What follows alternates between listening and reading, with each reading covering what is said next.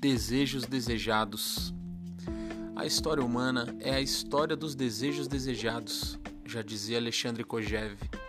E, como diria Lacan, desejamos o desejo do outro. Queremos que o outro queira como queremos, que pense como pensemos. Nascemos num mundo em conversação. Somos instaurados num circuito de afetos, num trânsito de valores, crenças e costumes pré-constituídos. Herdamos a linguagem, seus sentidos, significantes e significados. Nessa teia, somos moldados e por muito tempo aderimos politicamente aos mesmos laços daqueles que nos antecederam. Esse condicionamento impõe uma característica de clivagem, ou seja, somos atravessados pelos desejos daqueles que nos precederam.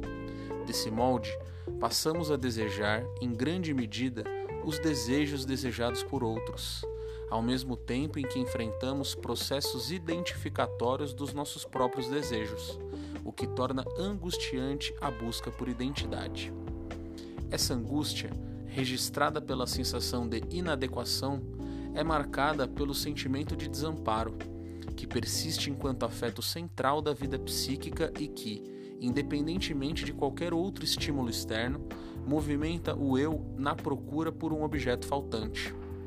Contudo, para além dessas impressões permanentes que descaracterizam a individualidade dos sujeitos, cada pessoa está sempre à procura de uma fonte de prazer, impulsionada pelo desejo inconsciente constituído pelo desamparo, ou seja, algo nos move na direção de algo de modo a nos vincular a expectativas, a possibilidades de ganho de prazer, no sentido de que essa direção teleológica possa representar a figura ou o lugar do amparo.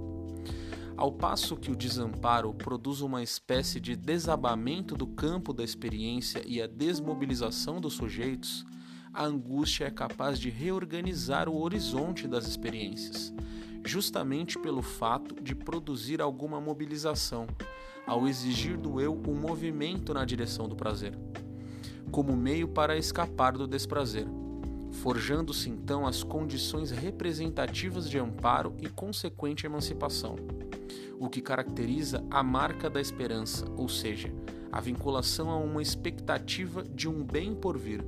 A saber, o medo é caracterizado pela expectativa de um mal por vir, ou seja, há uma relação dialética entre esperança e medo.